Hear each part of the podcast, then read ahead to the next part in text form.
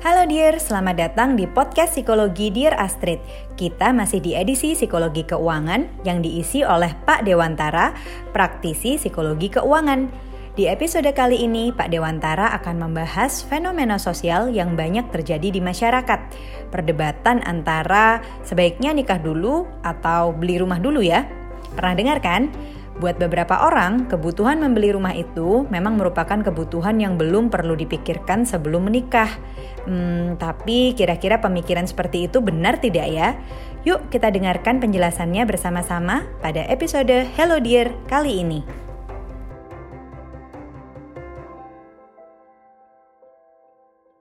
Halo Dear, podcast psikologi di Astrid Jumpa lagi dengan saya, Dewantara, sang psikolog tersesat.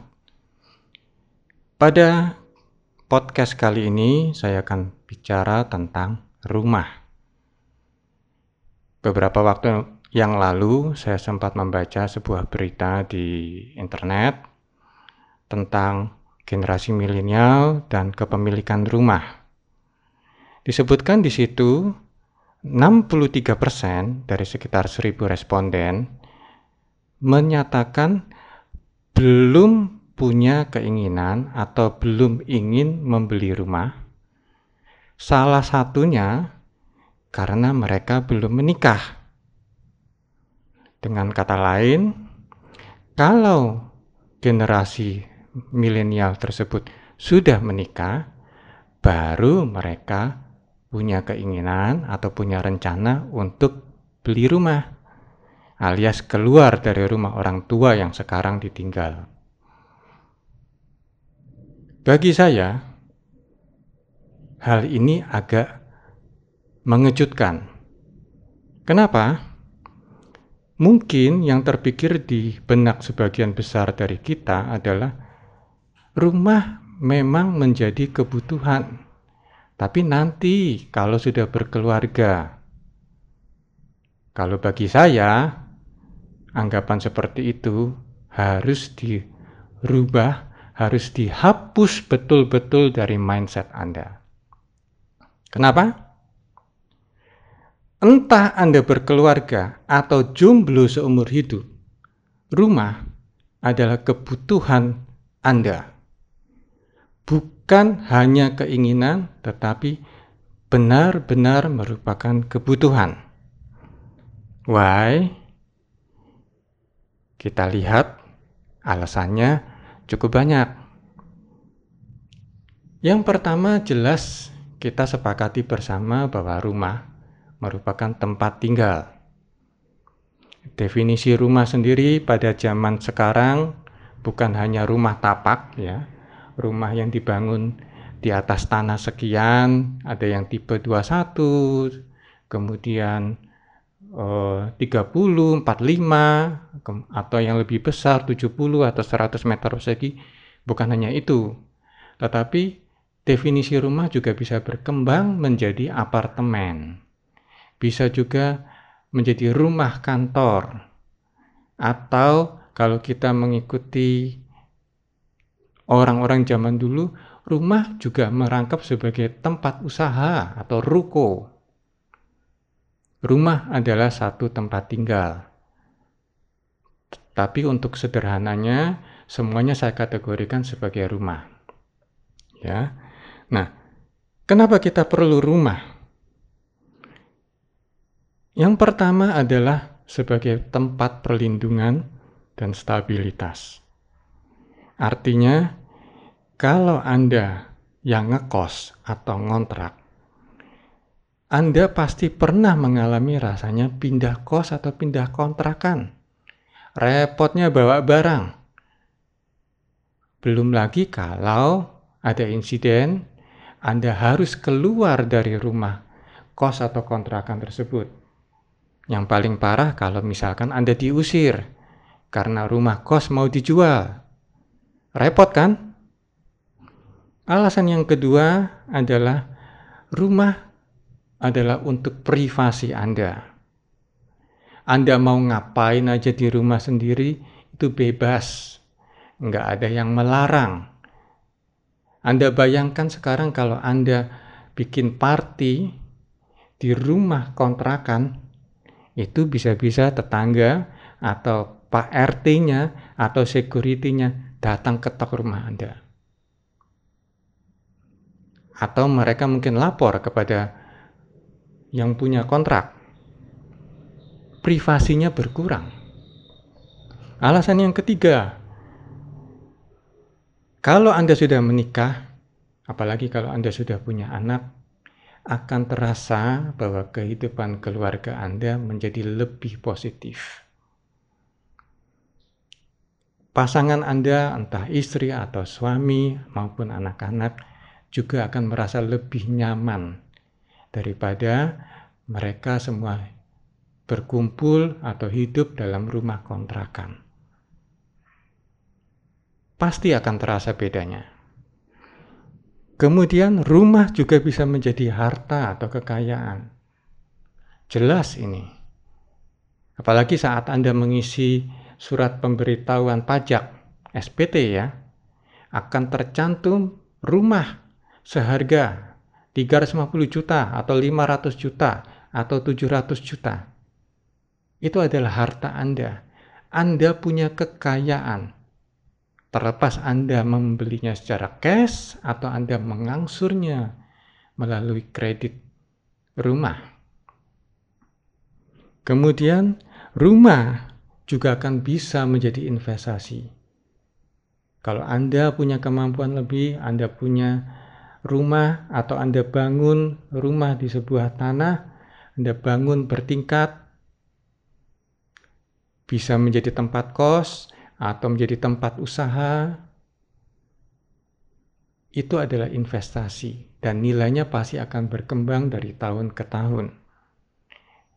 Nggak ada ceritanya rumah yang nilainya turun setiap tahunnya, kecuali Anda menempati rumah hantu. Alasan keenam adalah your money becomes more valuable saya susah menerjemahkannya dalam bahasa Indonesia, tetapi intinya begini. Uang yang Anda miliki, Anda pertukarkan, Anda wujudkan dalam bentuk barang. Jadi tidak habis secara sia-sia, mohon maaf, seperti kalau Anda kuliner. Kuliner, Anda memang merasakan kenikmatan, merasakan kesenangan, tetapi kesenangan itu hanya dicicip oleh lidah. Dan begitu melewati kerongkongan itu tidak ada lagi nilainya kecuali nilai-nilai gizinya. Itu pun kalau Anda makan makanan sehat. Nah beda dengan rumah. Nilai Anda berwujud akan menjadi berharga pada tahun ke tahun mendatang. Alasan ketujuh, saat Anda jomblo, saat Anda memutuskan untuk mulai memiliki rumah, dan jika pada saat tertentu Anda merasa ingin berkeluarga, mendekati pasangan, calon pasangan Anda, maka calon mertua Anda akan bisa melihat calon mantuku orang yang hebat. Jomblo tapi sudah kaya, sudah punya rumah sendiri.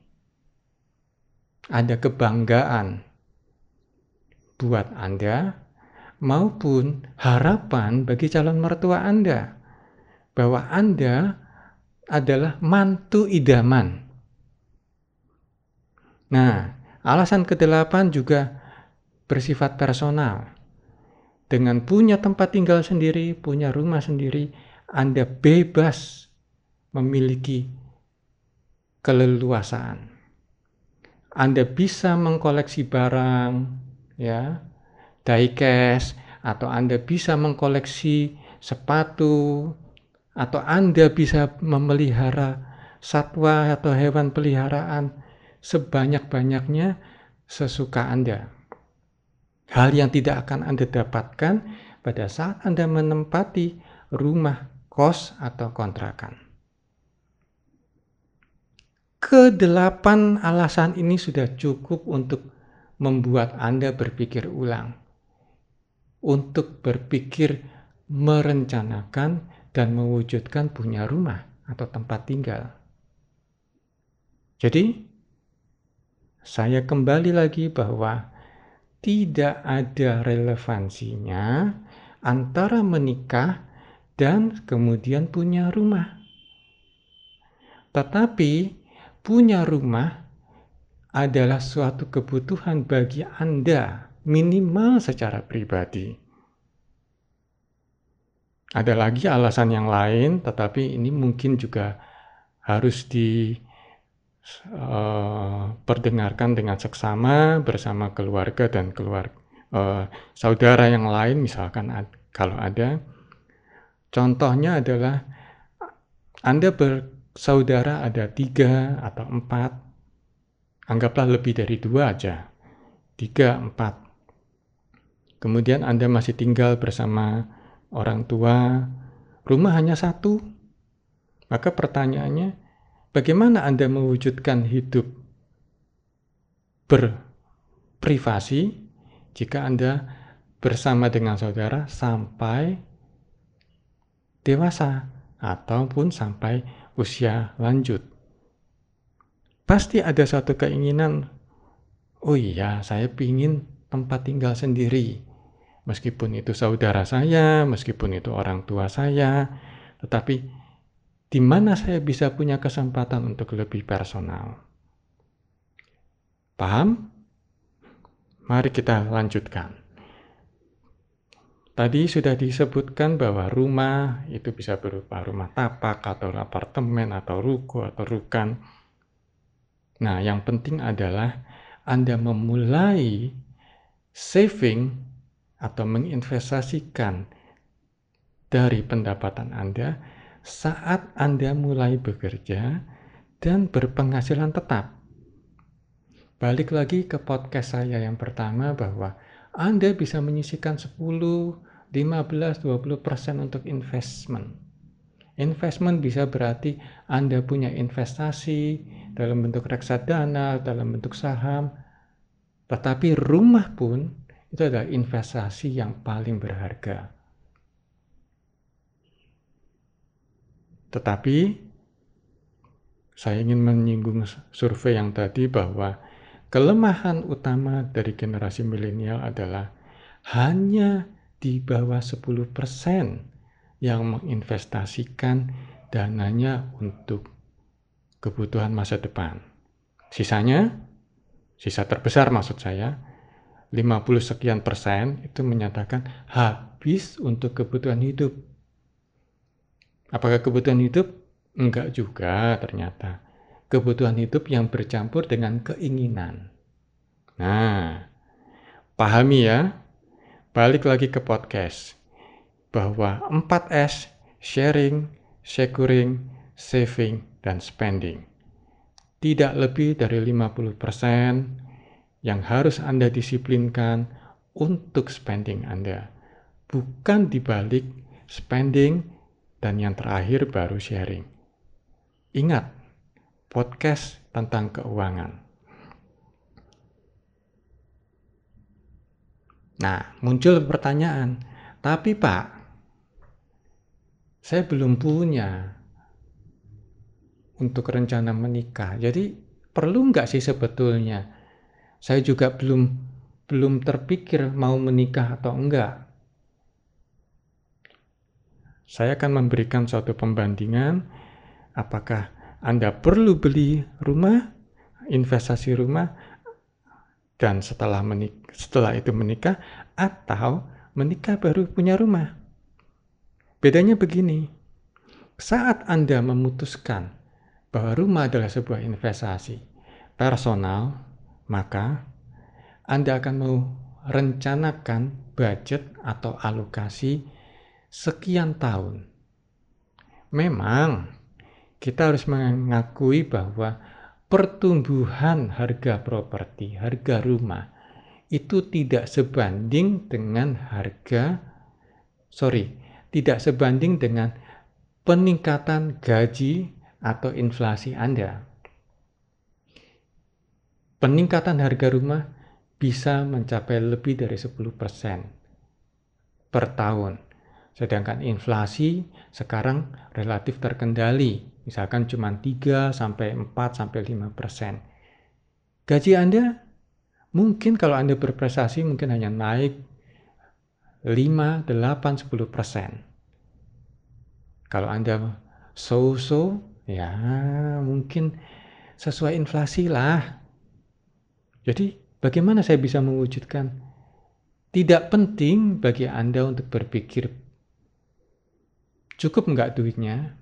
Yang harus Anda lakukan adalah memulai investasinya dari sekarang saat Anda mulai bekerja dan saat Anda mendapatkan penghasilan tetap. Kalau Anda punya rumah, maka itu adalah menjadi hak personal Anda dan pada saat Anda menikah dalam aspek legal itu juga disebut sebagai harta pribadi. Apa fungsinya? Pada saat misalkan, ini amit-amit ya, tetapi misalkan pada saat Anda pada suatu kali ingin kok ingin ya maksudnya terpaksa berpisah atau bercerai dengan pasangan Anda maka harta yang Anda miliki dalam hal ini rumah akan tetap diakui sebagai harta pribadi dan tidak digolongkan sebagai harta bersama. Nah, paham ya sekarang? bahwa Anda punya kesempatan untuk tempat tinggal secara personal, kekayaan yang bisa Anda bawa, kemudian Anda punya value added juga profile diri Anda. Wah, aku punya rumah, Cing. Punya rumah, bro. Calon mertua langsung, wah, ini calon mantu luar biasa.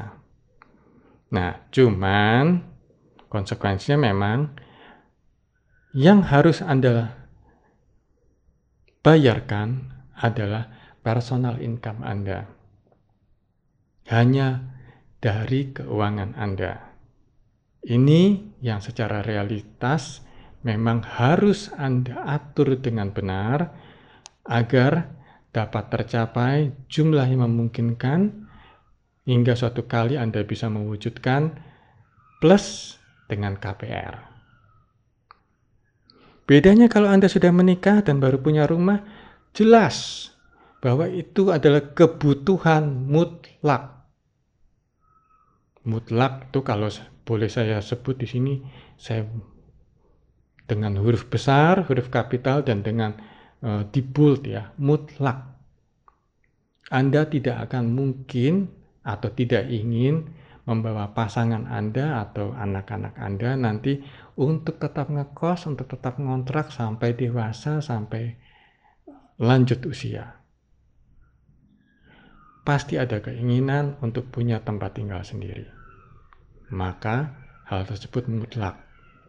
Itulah sebabnya kenapa orang setelah menikah pikirannya langsung, iya, gimana caranya cari duit ya untuk punya rumah sendiri Nah, duitnya bisa single atau double income. Artinya kalau suami yang bekerja ya dia single income, tetapi kalau istrinya bisa turut bekerja atau punya penghasilan tambahan yang lain maka double income dan itu bisa lebih meringankan. Konsekuensinya adalah seperti yang tadi disampaikan, jika suatu kali anda berpisah dengan pasangan Anda, maka rumah yang Anda peroleh bersama dalam masa perkawinan akan dikategorikan sebagai harta bersama dan harus dibagi. Dibagi bisa dalam konteks dibagi untuk si A atau si B ya.